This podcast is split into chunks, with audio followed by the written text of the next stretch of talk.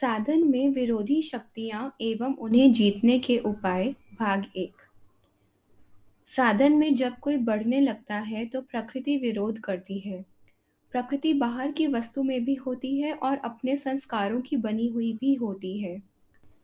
ये संस्कार बहुत प्रबल होते हैं और जीने के लिए हट करते हैं।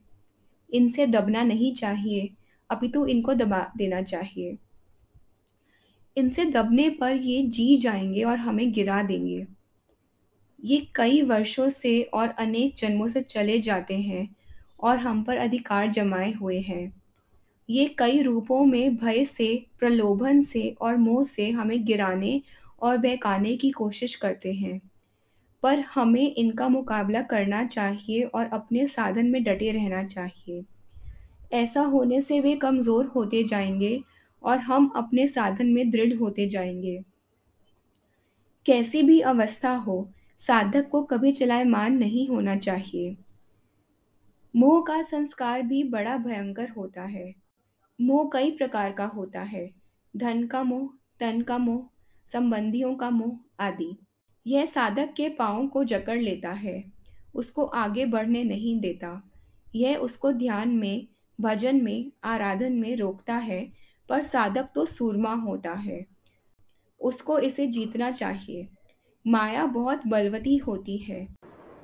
बड़े बड़े ऋषि मुनियों को चलायमान कर देती है। शेर और चीते को जीत लेना सुगम है। दुनिया को जीत लेना सुगम है, पर माया को जीतना बहुत कठिन है। इसको जीतना बड़े सूरमाओं का काम है। इसको जीतना चाहिए ध्येय के लिए। पर जहाँ विरोधी शक्तियाँ काम करती हैं, वहाँ भगवत कृपा भी सदा सहायता करती है। जहाँ शैतान दैत्य आता है, वहाँ खुदा देव भी आता है। अशुभ के साथ शुभ भी आया करता है कभी कभी अपना इष्ट भी आया करता है। भगवत कृपा की अनुभूति साधक को कई प्रकार से होती है कभी कभी शाब्दिक आशीर्वाद भी होता है। यह कभी एक बार भी हो जाए तो साधक हिमालय के समान दृढ़ हो जाता है। कई बार साधक को विलक्षण अनुभव होते हैं, पर वह उनके महत्व को नहीं समझता और उनको यूँ ही समझकर उनकी अवहेलना कर देता है।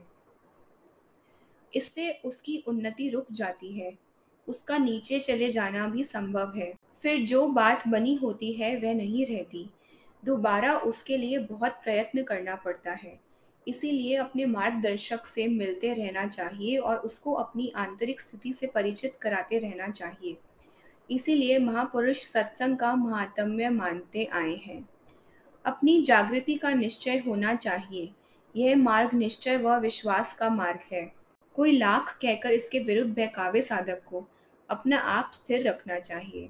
साधक जब मैदानों में जाए, सबकी सुने, पर अपने आप को खोए नहीं। उसका निश्चय बलवान होना चाहिए।